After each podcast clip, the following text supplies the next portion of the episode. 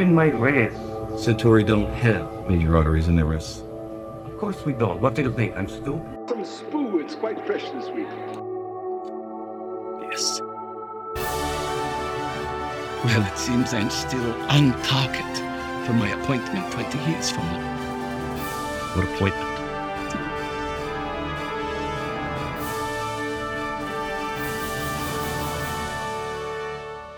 Hello, everyone, and welcome to Who Are You? Babylon 5. What do we say? Watchcast? So we're Yeah. Watchcast. Yeah. We're we're professionals. yeah, um, sure. I'm Trafair, And I'm Laura.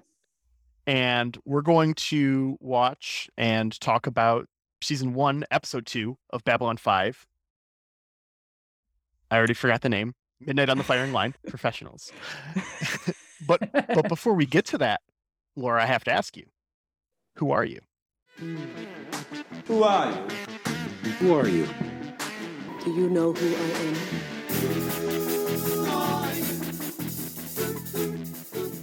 oh boy. I see when I thought of the question, I made you answer it. It seemed easy, and then you made me answer it. That's how these things work. Turnabout is fair play. I mean, I feel like I'm an amalgamation of a lot of different things. So I get to tell you about all those things, I suppose. Mm-hmm. Or just one, because we've got to do this bit 22 more times. Well, I am sometimes a singer, mm-hmm. sometimes. My undergraduate degree is in vocal performance, which you probably wouldn't be able to tell by my speaking voice, which I was once told was crappy. Music students are often rude. but yeah, I, I was a mezzo soprano. I sang chorus work with New Orleans Opera for a little bit. I've done a little more chorus work since that here in Oklahoma City. My my voice teacher here in Oklahoma City, he was a Helden tenor, which is a Wagnerian tenor. And he was always really encouraging of me doing things that made me happy, even if they weren't music. And he often expressed that for the the more dramatic, larger voice mezzo type, there's not a lot of work in the United States. Mhm. If you want to work, you will have to leave pretty much at, you know, at some point, even if it's temporary. Why is that? Is it just the type of opera that gets by here? Is there not? I mean, I assume there's not as much. I feel like most of the stuff I see advertised is typically more like Broadway style musical as opposed to opera. It, it is that. It's that broadway is american right? Broadway started in america and it is ours. And the musical form is quintessentially american. You know you think of the classic musicals all you know not even necessarily current day musicals but you go back and like rodgers and hammerstein and lerner and loewe like they built the the american musical style. Mhm. but opera doesn't opera is a transplant Yeah. opera is italian it's a it's french it's german. You don't really think of it as american. And that that like ethos that every every city has several different companies that will do musical theater but they usually only have one opera. And that's not you know that's not always true. Like new york has had multiple opera houses. Mhm. some places have you know they'll have an established big opera house that you think of it but they'll also have smaller opera companies but that's pretty unusual for most of america Mhm. and in oklahoma for a long time we had one opera company in the whole state which was tulsa opera now oklahoma city has its own competing i wouldn't we can't even compete necessarily com- com- competition is the wrong word. We have our own little opera company that I'm I volunteer for. That it's it's really hard to start an opera company in a city that hasn't had one for 40 plus years. Like Oklahoma City had an opera company. I think the last time they had one was in the 60s. okay. And I said 40 plus years, but I'm pretty sure now that I say that is 60 plus years because time is like Yeah, time does that. yeah. It's like 60 years now. Yeah. And it's just it there's just not as much interest in it, Mhm. which, you know, that's its own thing. Opera needs to evolve a little bit. And so I did not make that my career, but I do volunteer with it and I do really support the art of opera because I think there's it's so complete and there's a lot you can learn from it. I think that without opera, you wouldn't have the same epic movie scores that you see today. Yeah. I buy that. You may not have uh, movies where people are singing like that, but the orchestral lushness of movie scores today comes from opera. I would put money on that. I would, I'd subscribe to your podcast. I, I, Note, we actually do. My friend want to start an opera podcast. oh, nice. We're gonna get my husband drunk and then make him explain opera plots. That's our idea. well, when it st- starts getting recording, be sure to cross advertise here. yeah, sure. Uh, if only to let me know so I can subscribe and listen to it because I'm here for that. you you'll love Jill. She's hilarious. well, do we want to get into the episode? we should get into the episode. Yeah, this is this is this is Babylon 5 as I remember it. for sure. A lot of the temporariness of the pilot is Mhm. gone. Everything feels a lot more rounded. Everything feels a lot more put together. Definitely. And there's a lot in here for later. And Mhm. there was there's some of that in the pilot. And I, I know we talked about it and we called it out in the pilot. There's about the same amount of it here. And to just continue that level of world building, I mean, that's what Babylon 5 does. Yes. So to just see it go full swing. So we open up on Ragesh 3, which is mm-hmm. a Centauri Centauri farming colony, and it's under attack. Yes. Oh my Oh, gosh. no. I know I said that this show is Babylon 5 as I remember it, and I, I said it very fondly. The first like 30 seconds are not. we get some rough looking Centauri. We get the rudimentary computer graphics Mhm. with the ships coming in. And we got a fun. Did you did you notice the camera thing where it like circled around his face? yeah, it's just like Show drama somehow.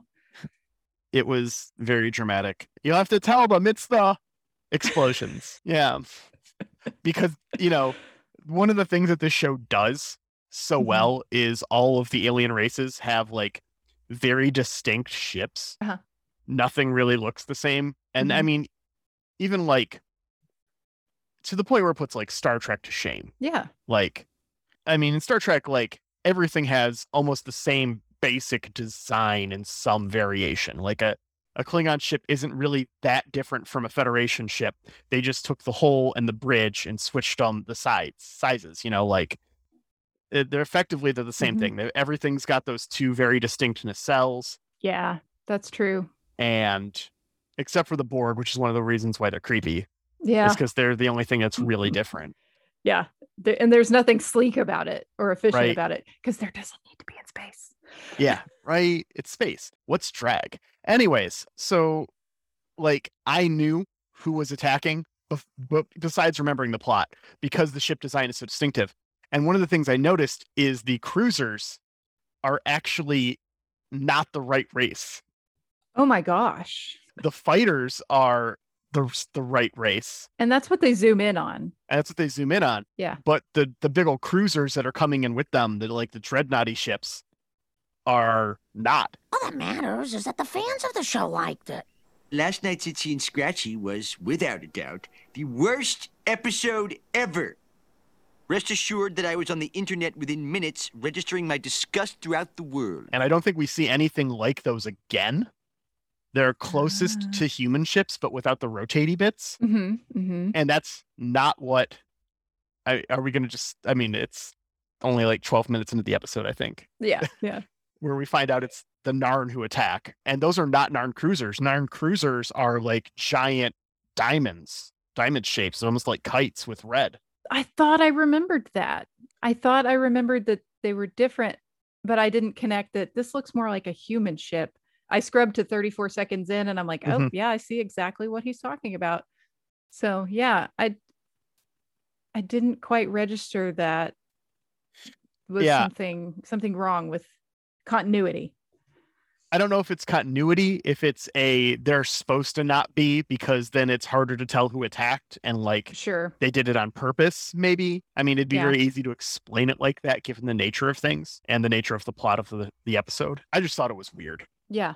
That's one of those things. It wasn't it wasn't quite deliberate enough for us to know if that's what you really meant to do or not. Mhm. Yeah. Yeah. If this was like episode 15, I'd know it was on purpose, but Uh-huh. because it's the first scenes post pilot, Yeah. I don't know. It's like, "Y- you guys still working on that budget? Right? They just not have them done yet, and they just reused something that was like in the background or Mhm. something that like flew into the station in the pilot or something. Maybe they had the CGI model. yeah. I don't know, Yeah. Good catch. and I won't look it up to find out. But I did find it interesting. well, you can make neater headcanon if you don't look things up. It's true. they looked all a little rough in that first opening. But when we get to the Mhm. second part, we get back to Babylon 5. We finally meet Ivanova. Yes. Yes. Yes. I love everything about this scene. I love her. I love the way she goes ahead and, and develops some banter with Garibaldi. I love that she gets to wear a real uniform. Right? It's So- the little things. Yeah, she looks like a real person and Mhm. not some sort of statue. She's in the military, Mhm. clearly. You can tell she's in the military. And she's even, you know, her hair is braided, which is Yeah. a very more efficient military style than wearing Mhm. your hair down. Christensen is just fantastic Yeah. actress from the start. Mhm. There's a moment in this towards the end that we'll talk about later Mhm. that is something I never noticed because I only had watched an SD before. And this was my first time watching the Oh. episode in HD. And there was something with her acting I noticed that is just phenomenal. I'm but- curious to hear, but we can we can say It's at like it's at the very last scene. So yeah. we'll Let's get not spoil that one. Just, just stay tuned, listener. Would you like to know more? What exactly am I referring to? Got to build the suspense. Um, right, right. And then we get a bunch of world building. We get Ivanova, and then we get Garibaldi and Londo talking. Yeah, it's like the the reprise of Londo Garibaldi pilot banter. Yeah, in case you missed the pilot, we're going to establish the relationship in 30 seconds. And Londo's trust me. And Garibaldi goes, I'll be five minutes dead before I trust the Centauri. And it's just like, whoa, racist? yeah, I was like, like, not cool, yeah, someone needs to send Garibaldi to sensitivity training. right? the other thing I like about this scene is also Garibaldi apparently won't keep anyone's secrets. He's that person who knows a lot of things and wants you to know he knows a lot of things because he Yes. gives a in this scene he gives away the commander's alone time by Mhm. saying, "Hey, he's he must be in the observation dome." This is where this is where he hangs out. Yeah. and then later in another scene he gives away Ivanova's location after work and Mhm. says, you know, she always goes to the casino or whatever and it's like do you is there no privacy with you there clearly not. There's a couple things in this conversation that they kind of gloss over real quick, and I wanted to call them out. And the first is uh, they needed Centauri DNA to prove that they were not the same race, mm-hmm.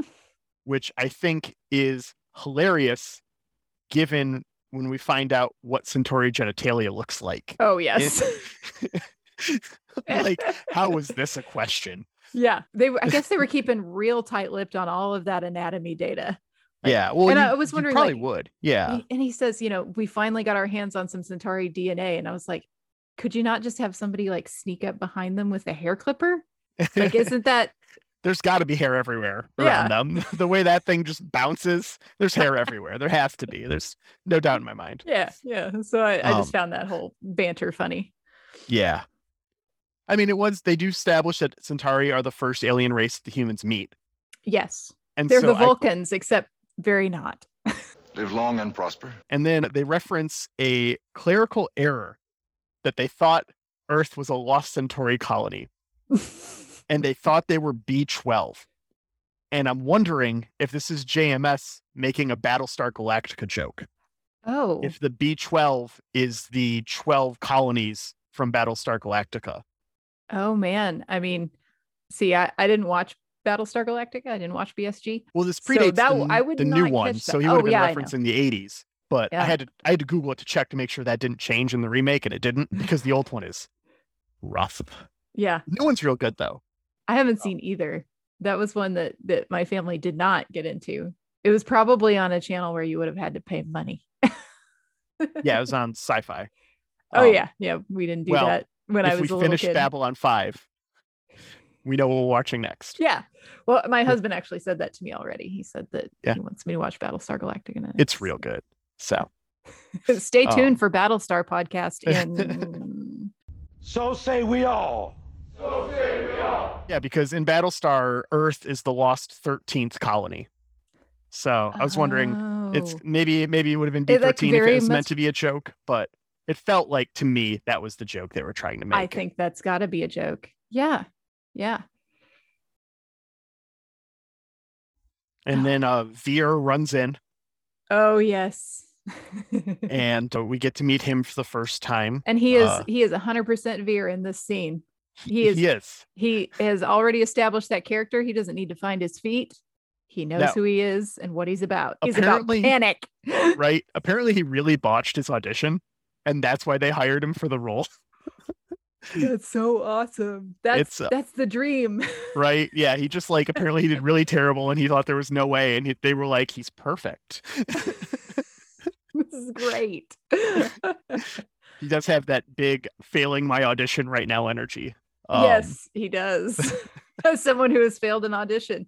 Oh yes, Eh. I love it. But Londo's Londo's uh, quips back at him are just on fire, yeah. Joking about this. This is it. you know, expecting like a cadre, and he gets Vir. yeah, he. They're gonna be great throughout this whole show. That's one of For my sure. fond memories. And then we get our first go at the credits, which are a dream given form. I love the credits to Babylon 5. I Mhm. love the theme music Yep. to Babylon 5 for every season except 5. I love that song. and we hear that song, specifically, we hear the season one theme Mhm. a whole lot. Yeah. There's like no music in this show. Yeah, it is not the same orchestral driven Yeah. background track. Yeah. As you get in, say, some of the Star Treks. for sure. And we hear this theme song, I think, four times in this episode, if we count it playing the theme. Yeah. Every time they launch Star Furies or go out into space, this song plays. hmm And I feel like it's that for the rest of the series. I don't Uh, remember, but I feel like it's this the season one theme. Like every time a Star Fury is launched, we hear this song. I feel like you might be right. And I love that that I've told everyone that I'm the musician and then you brought the music. You're just like, well, here's all of my smart, astute commentary on music. I love it. I mean, I almost majored in music. Yeah, yeah, like yeah. I think we talked about that. I don't know if that was on true. pod or us talking, but Yeah. I did almost major in music in college. Yeah. I, I um, shouldn't declare myself the musician because Well, I've also practice. established I'm not.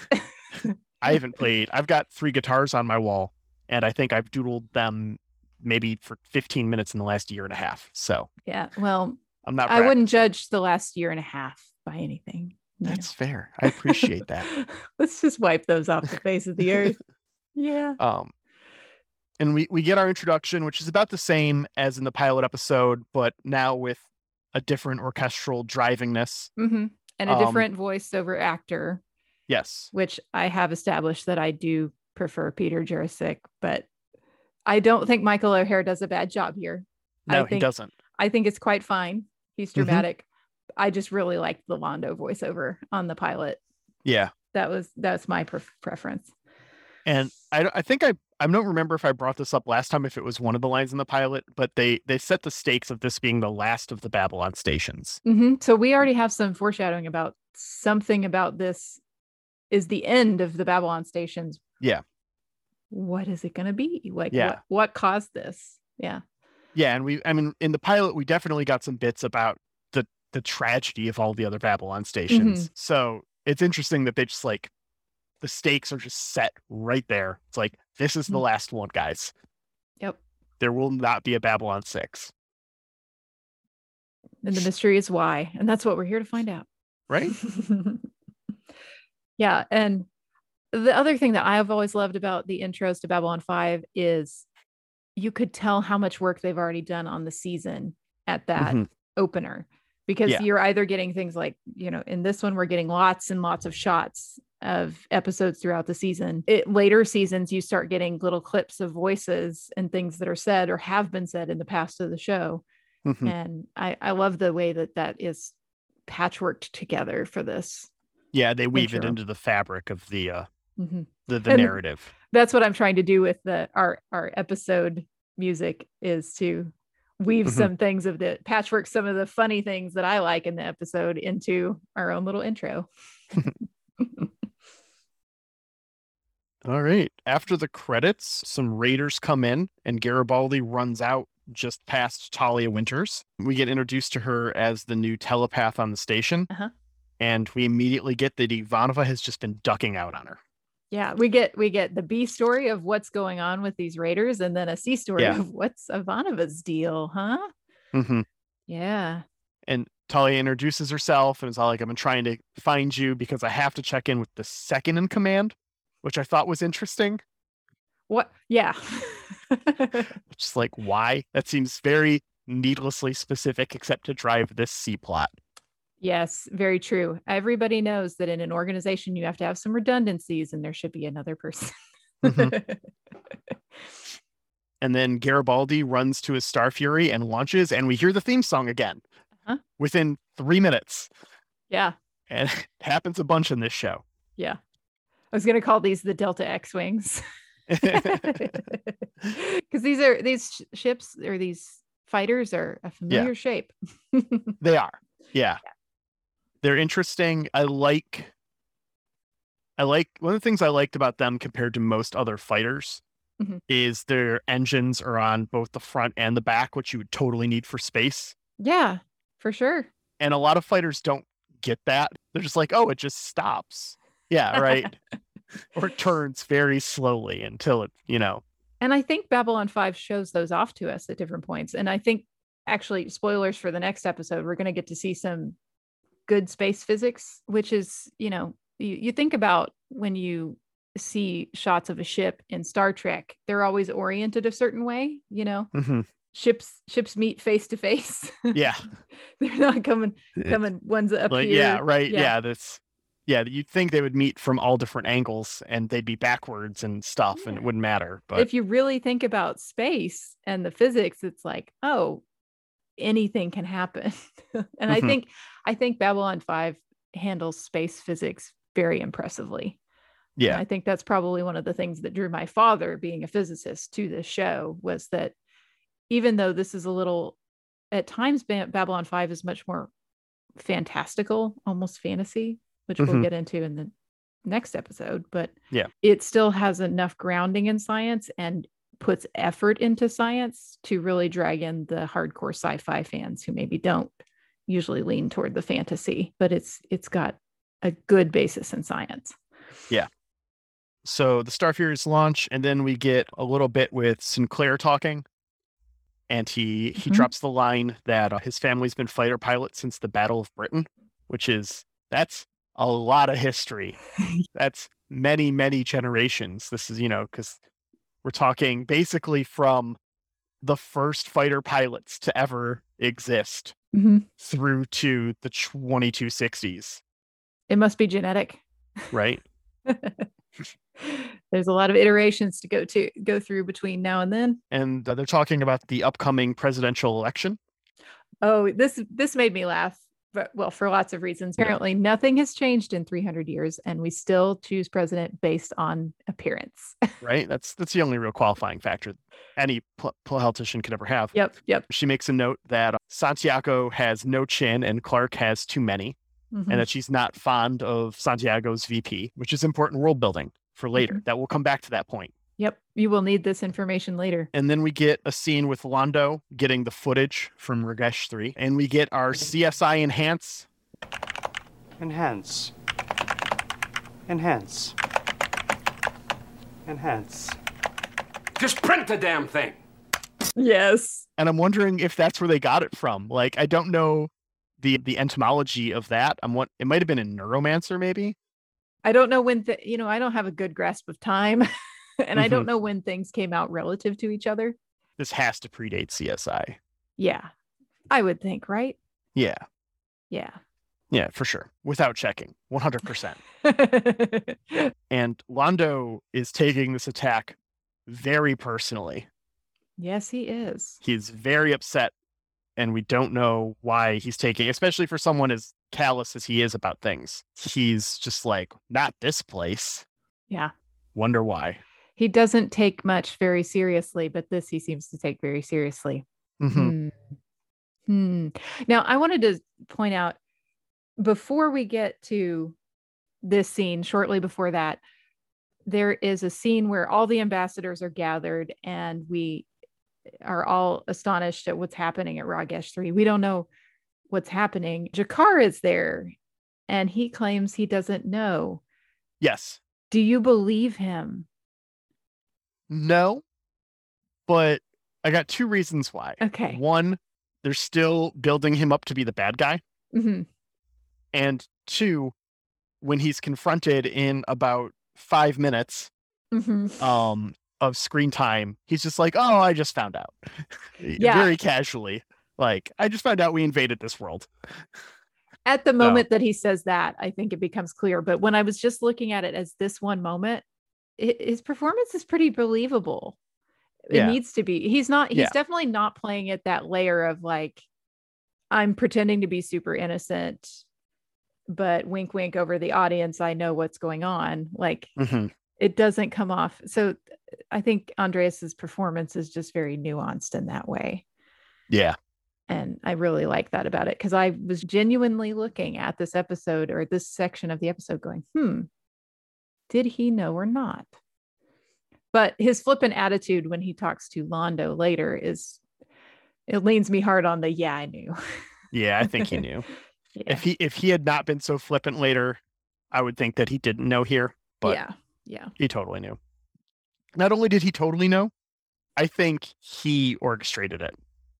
Oh, I think this is his plan, hmm, interesting. like from the get. And we'll get into that later when we find out Mhm. why Londo cares so much. But uh, we get uh, a scene with Garibaldi in the B plot checking out the damage on the Raider. And he's all Mhm. like, oh, this is the guns are too big on this. And we have to find the black box, thus ensuring that Jerry Seinfeld is still funny in the 2260s, which I appreciate.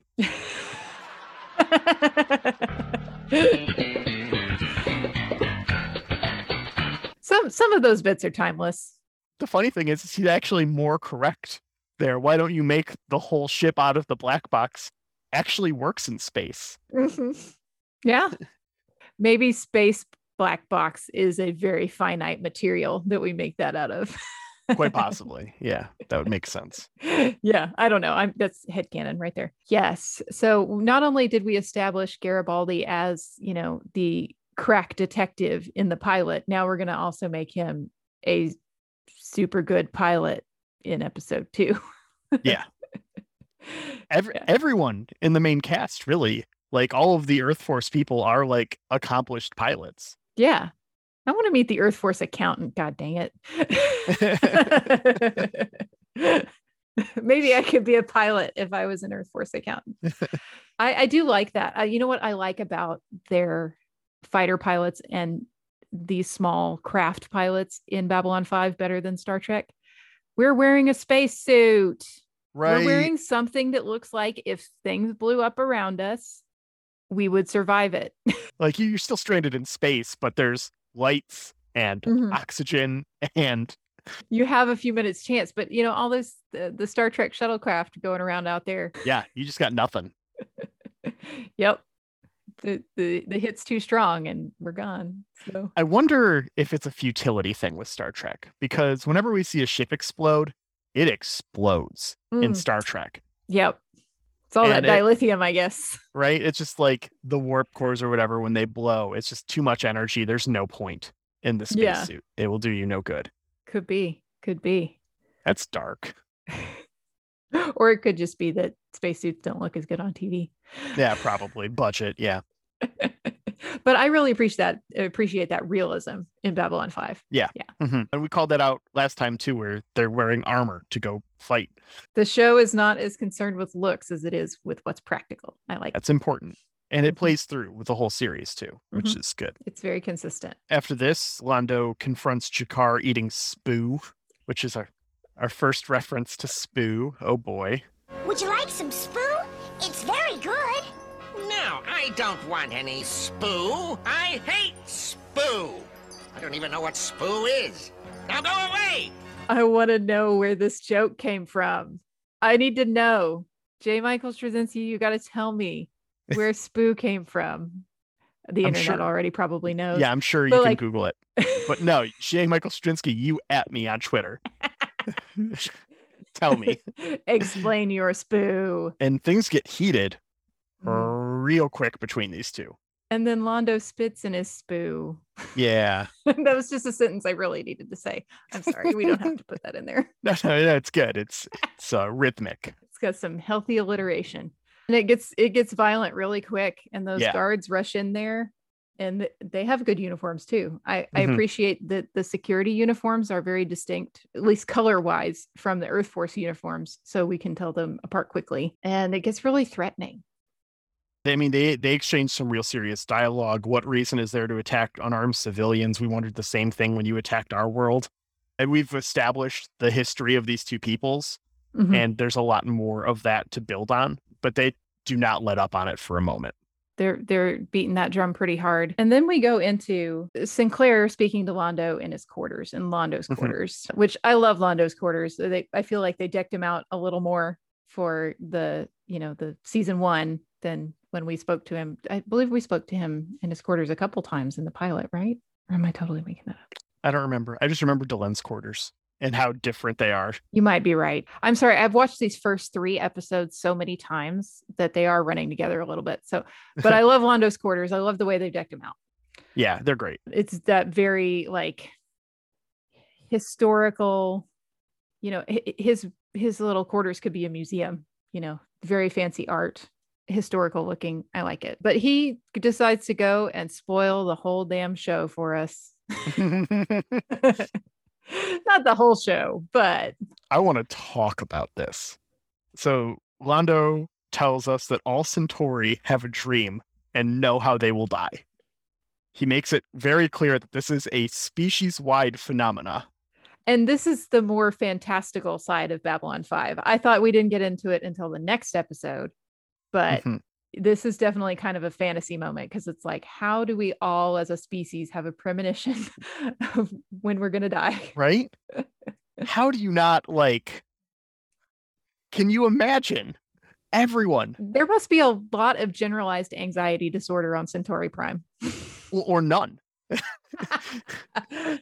well maybe that is You're like, well, you know, it's all like, well, I know that I'm going to die in a accident with a bus.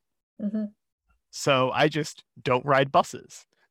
yeah. And then the one time I'm forced to, I'm just like, eh, but- maybe that's why the centauri are the way they are as a species because it's very like rome right before abstract collapsed. Yeah, you know, in the sense that you get for the Centauri a lot of the times, like ancient Rome going down is what I think of. And maybe that made them very nihilistic, being able to all know when they're going to die. and so as as a species, they just sort of imploded. I don't know. did it, has it always been that way? Did it start at some point? What was that like? he talks about how he knows that it's going to be Him and G'Kar, 20 years from now, are going to strangle each other to death, yeah, period. Uh-huh. And I was just like, how do you handle that as Sinclair? Knowing that that this ambassador is telling you right now, someday he's gonna kill this other ambassador. You hope you're promoted off the station in 20 years. It's like this seems like it could be an HR issue at some point. but he takes it in stride. He takes it really well. Yep. He lets Londo deliver his monologue. and over the course of which we find out why Londo took this so personally. Mhm. His nephew, Carn Mollari, wanted to do the noble thing and join the military. And Londo's like, You're an idiot, but I have enough influence to stash you away on this world where you'll Mhm. never be in danger, except for the second episode of the TV show. Except for it's all my fault that you're in danger. Right. and immediately. Right. Hmm. At least probably not in Londo's time frame, but I really feel for him right there. Like you can tell that he was trying really hard to do the right thing for his family.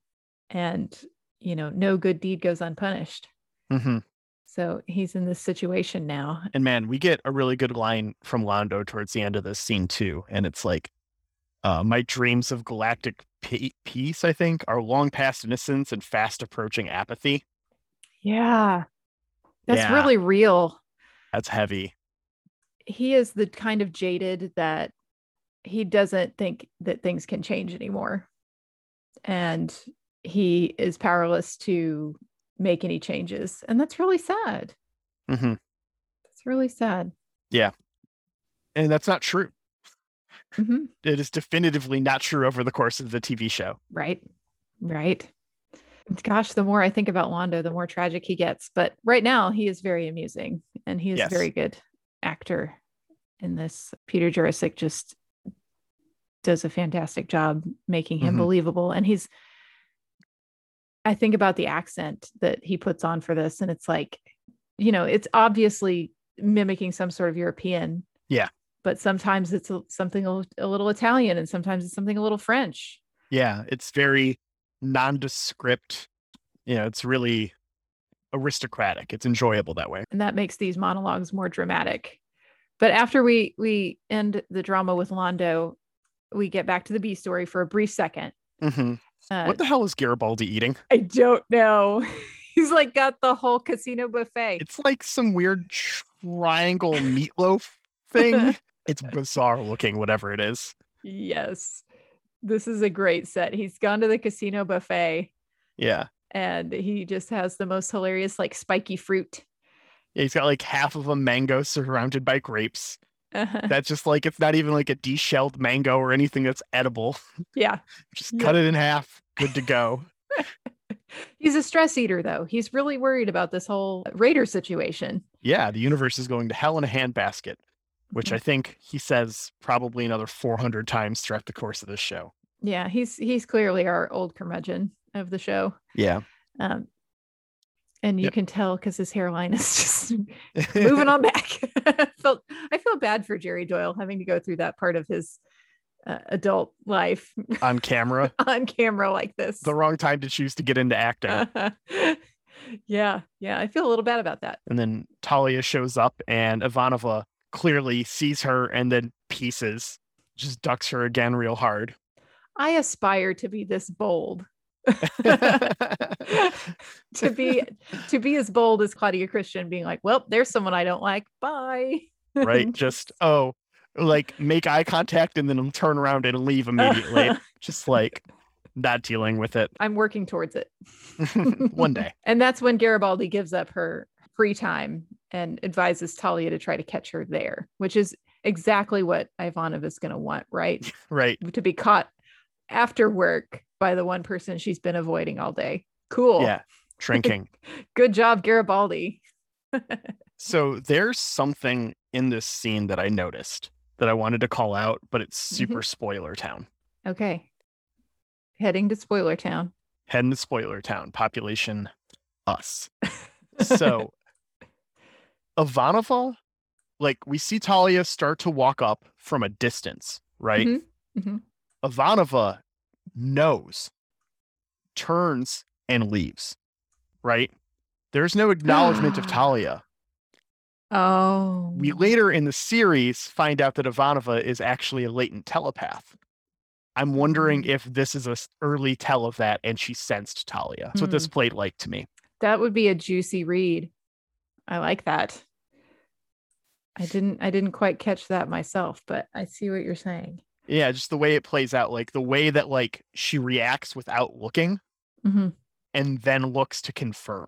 Like the, Mhm. the look is not to notice, the look is to confirm because she's already started leaving at that point. I'm seeing that in the time time scrubs. After we leave that, we get Commander Sinclair going back to visit our old buddy from the pilot. Right? Rock'em sock'em kosh.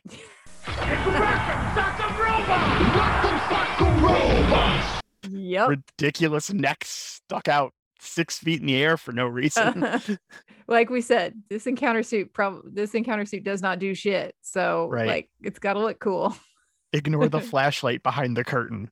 Like this scene is ridiculous. How do how do you have this experience and not just be like blown away by it? Because it's Yeah. just literally like it's a like a will o wisp behind this curtain, just jumping around all over the place. Mhm.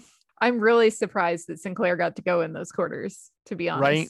Yeah. I didn't remember any I, I remember Sheridan eventually getting to confront Kosh in these sort of ways. And we get classic creepy Kosh Mhm. when uh, Sinclair's explaining the situation to them, and he asks, They are a dying people. We should let them pass. And he goes, the Centauri or the Narn. And Kosh says, yes. Which I thought was super interesting because the Centauri and the Narn both have absolutely no value to the Vorlons. Mhm. Like in the grand scheme of how this the story will play out. The Vorlons have interest in certain races for certain things. We'll get there. Mhm. And the Centauri and Narn, notably, they won't have access to those resources for whatever reason. I'm being super ambiguous because it's a fun twist. But yeah, so it's like he just knows. He doesn't care. He doesn't care about either of those races. That's not why he's there. that is classic Kosh, and that is the Kosh I remember, not the the rolling clearly on some sort of some sort of wheels Kosh from Right. the pilot. The pilot, pilot Kosh is way rough. yeah, yeah. He's much creepier and much um, scarier looking now. And then we get what I think is probably the most defining moment of Londo in this whole season. At like 20 minutes into the second episode, we we we find what is going to cause the chain of events that will change everything for everyone, really. And it's Londo upset that the Centauri have decided to do nothing. Mhm. And so he gets wasted and decides he's going to ignore it and he's going to bring back the glory days in this moment. He's going to Yep. find a way to restore the Centauri Republic somehow. He doesn't say it out loud, but it's definitely there. It's boiling. You can see it in the way Peter Jurasik acts and handles this scene. And it's definitely foreshadowing Oh yeah. foreshadowing of some some of the events that are going to happen. This is this moment where there's definitely a a bent towards being a certain way. Yeah. If we don't have this event, I don't know that he takes Mr. Morden's offer later, This is this is the straw that started breaking this camel's back. for sure. Yeah. It's definitely strong foreshadowing. In the next scene, we also get some strong foreshadowing of real life events as Talia and Garibaldi flirt in the elevator because they got married. You know, I, I now that you say that, I'm remembering that. Yes. Yeah. Yes. Yeah, not in the show. That's not a show spoiler. Well, I guess that's a show spoiler, but the actor and actress, Jerry Doyle and you, Andrea Thompson. Let me just say, this is not a good pickup line. Oh no. no one used this. No, Show you my second favorite thing in the universe. well, he did offer to show her his favorite first. That's true. and when she didn't take that bait, he he offered the second favorite. Mhm. And I was just like, wow, that's really bonkers. Uh, this show wanted to establish itself as a little more edgy, I think. Yeah, And also, it got jokes. right? At least it's calmed down from the pilot. Uh-huh. The absurdity of it. now we're bringing the jokes. Jokes, Right. jokes, jokes. After this, G'Kar tells us about his dreams of genocide. Yeah. Just, just cleanse the universe. Whoa. You can't can't say things like that, G'Kar. yeah. This episode is really strange here. G'Kar does go really hard on the genocide pedal, but Sinclair is also very preachy at telling a oppressed person how they should feel Yeah. and what they should do Mhm. to be a good oppressed person. And, you know, for anyone listening in the distant future in the 23rd century, the 2020s are not a good time to tell oppressed people how they're supposed to feel about being oppressed. Context. Yes. It's very important. This is that's the defining feature of this decade. We're only like 2 years in, but I'm pretty sure that's it. Let's hope that keeps going. Dear listener in 2027, laughing at me mockingly right now.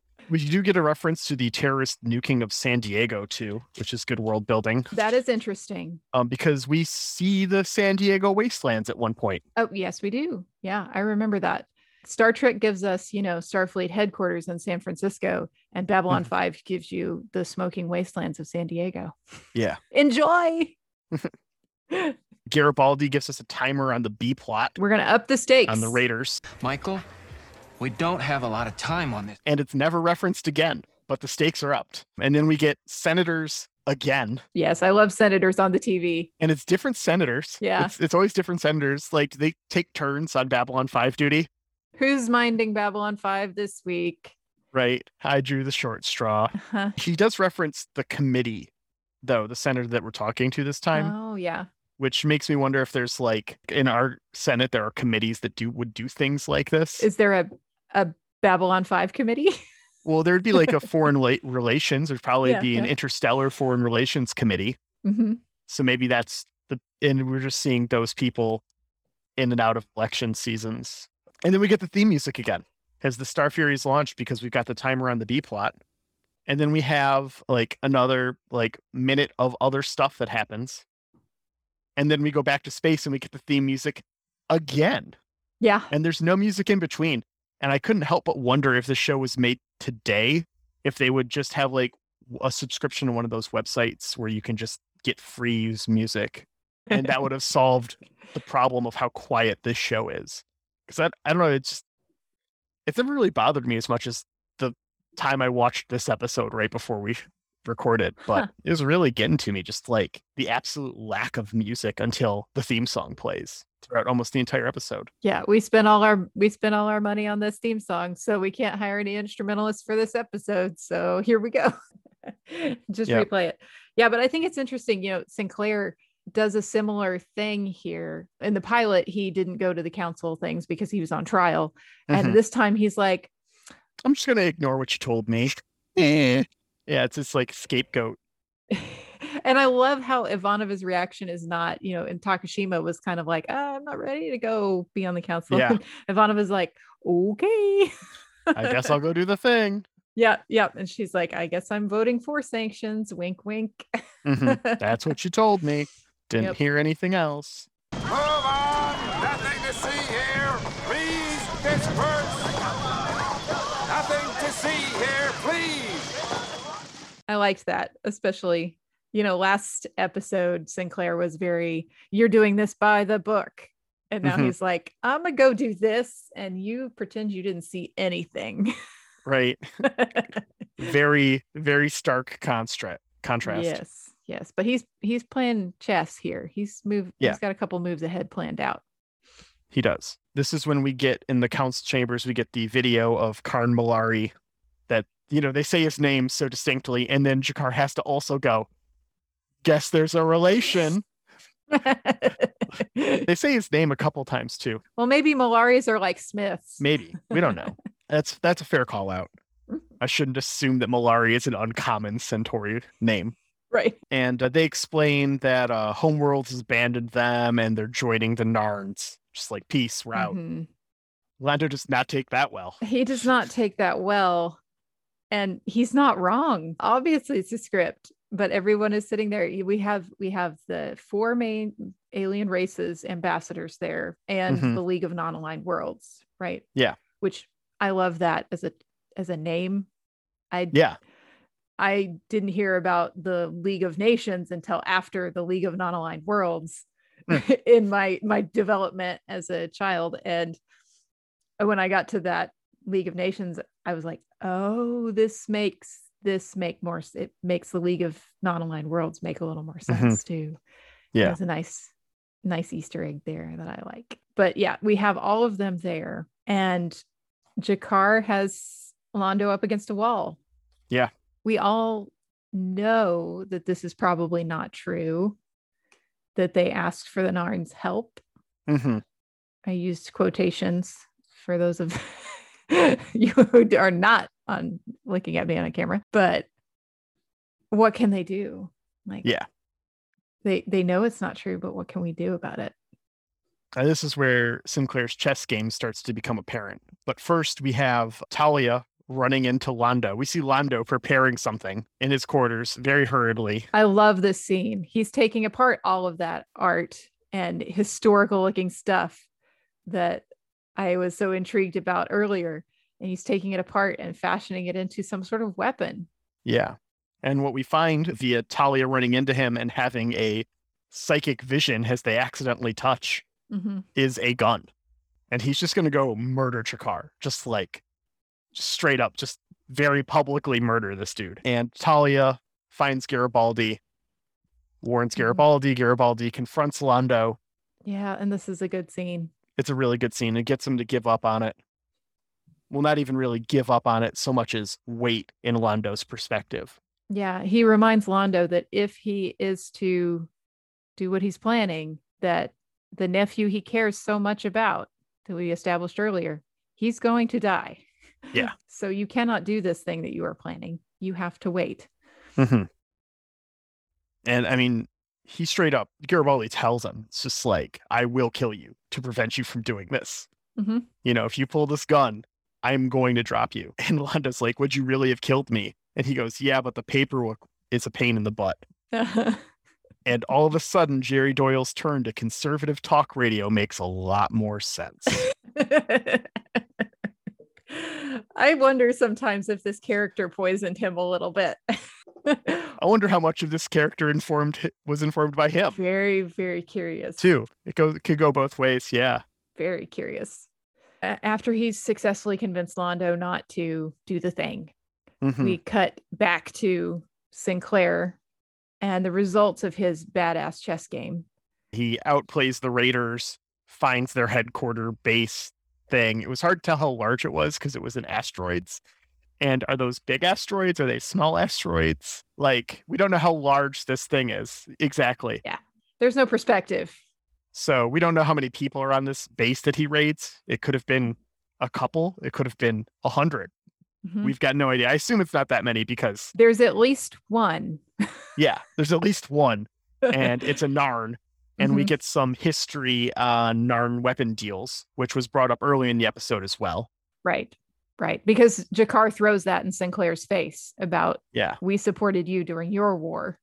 And so we find out that it was a Narn plot with the Raiders Mhm. and that they were the ones who sent the transmission. And when they get the full footage, it's apparent that Carn Mollari was being held at gunpoint and Londo was right and he's proven right. And that the colony tried to defend itself. That, yes, Yeah. all of that is proven. So Sinclair is able to, once again, he's got G'Kar by the gonads. Yeah. And there's a particular scene where he turns, he's your choice ambassador. And I wonder how many like takes that took. Because it felt very practiced when I watched it. Mhm. it was very cutting, but it's just it feels like one of those ones where it's just you'd either get this in two takes or you'd get it in 30. Yeah. Yeah. Like his frustration is palpable. And sometimes when you're filming something like this, the only way to get that genuine of a frustration is to force the actors to do it a whole bunch. Until they're very frustrated. Hmm. Yeah. Go figure. so he's got G'Kar up against a wall hmm and basically going to have to force the Narn to to free the colony. Yeah. And that's what ends up happening. And then after this, we get a scene with uh, Talia and Ivanova where they finally talk. Yeah. and we get some backstory on Ivanova's mom being a telepath and some real Core's mother, Core's father shit. Yes. The fascism is strong. But yeah, the, the fascism is real strong with the Psi Corps. They do a really good job of all of that. And I have two things I want to call out from this scene. Go ahead. The first is that thing I mentioned earlier that I never noticed in SD, but when you watch it in HD, the way the light reflects on Claudia Christian's eyes, you can see that there are tears in the bottom of her eyes and she is not crying. Yes. This scene is very real to her. Yeah. That is so hard to do.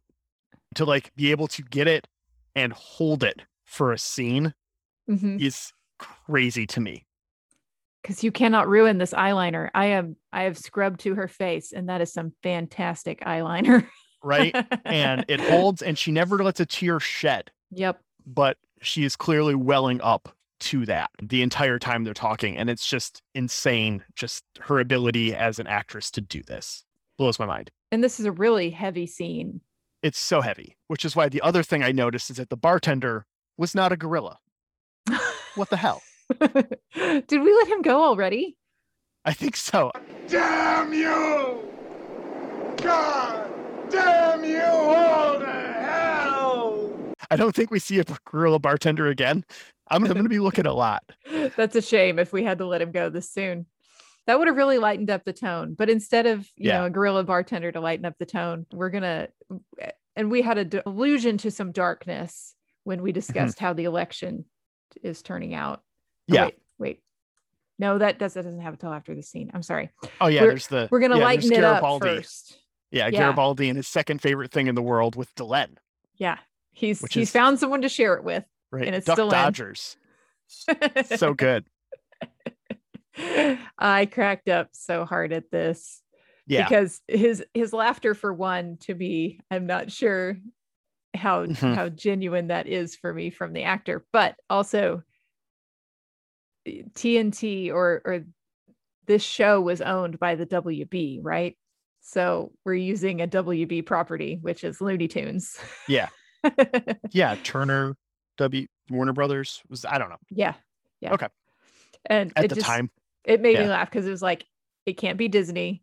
It can't be anybody else. It's Right. got to be something that we own. So these are the cartoons we own. Right. I loved it. I loved it. And Mira Furlan's the way she plays this with like Yeah. examining her popcorn. Yeah, no, the way can- she picks at it is so funny to me. And you can tell she likes the popcorn. Like she's delighted by that popcorn. It is Mhm. very interesting. She does not get what's happening on this TV. And Yeah. this TV is so small. right? It's a it's a really tiny TV. And I mean it makes sense that she's not really there for it because it's very physical comedy. Mhm. And they actually talk about Minbari humor being pun based yes. in season five in Yeah. the, re- the episode with Rebo Rebo and Zooty. Zooty. Yeah. So it makes sense that she's just like, I understand that you think this is funny, Mhm. but And I do not understand. she's delighted that you think this is funny. She's Yeah. she's very happy for you. And she Yeah. is interested in this popcorn. It is salty, it is good. But Yeah. Yeah. Her laugh is, is. almost like with Garibaldi, not at the show. uh-huh. Yeah. I, I love it. It's it's a very it builds a lot for the Minbari right there in that moment. And also is a good fun, just good fun for the viewer. Yeah. And then after this, we get our election results, our D storyline. Yeah. A very deep D story. Yeah. and we, we hear that Santiago wins. Mhm. And this is all just over the news to us. And he won on the campaign promises of a closer relationship with the Mars colony and a Mhm. greater emphasis on preserving Earth cultures in the face of growing non Terran influences. And both of those things are huge foreshadowing for Yep. stuff that comes later. Yep. And I loved it. I totally did not catch that last time I was watching the show. Um, that is one of those things. Like Londo called it out for us when he told us his foreshadowing. He said, In 20 years, I'm going to do this. This is Yeah. much, much subtler. And I like Yeah. that better. for sure. I wish I wish Londo had not told us in the second episode about his vision. It was it was too early for me. We don't really Mhm. know Londo yet. It was just like, God damn, you're gonna spoil the show in the second episode. But this foreshadowing was much more subtle and buried Mhm. and just kind of a, a parting thought Yeah. at the end of the episode. And I like that a lot. Yeah, it was really good. Yeah. Um so overall, what what are your thoughts about this episode? I liked it. It does a lot to it does a lot of character building and a lot of world. There's I mean, there's a lot in this episode, especially for, you know, 40 minutes of television. Yeah. You know, and Babylon 5 at its peak is about that world building and about that character building. And this just sets the stage for how good this show is going to be going forward. Yeah. Not every episode lives up to this episode in terms of how much character building and world building we get. And I feel like that's very true for this season. For Yeah. season one, we get a few good ones right here at the beginning, though. This one Mhm. and the next one, I didn't realize how good they were. Like the first i- time What is the next one? Do you have the preview? Yeah. So the next episode that we're going to have coming up is Soul Hunter. Babylon 5's alien residents fear the alien soul hunter Sinclair rescues from a disabled spaceship is there to steal their soul. Yeah. Well, That that's very accurate. the word alien and soul are five times in that one sentence. yeah. Yeah. We maybe could have been a little more concise, but it is an accurate description of the episode. Yeah. We have to thank Jeremy Siegel for our wonderful theme song. Thank you. Yes. It's so fun to, to work with, and I really appreciate it.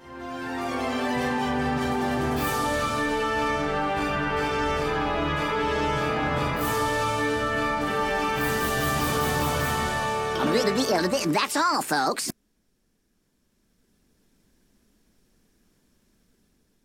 I'm Oh. learning about the magic of editing and how much exactly how much I can do, and it's great. Oh, it's yeah. Yeah. I'm worrying a lot less when I have these pauses or something because I'm like, I know I'm going to cut that out and it's going to sound fine. Yeah. Yeah. This whole little bit here, gone hmm Oh, thank God. into the ether.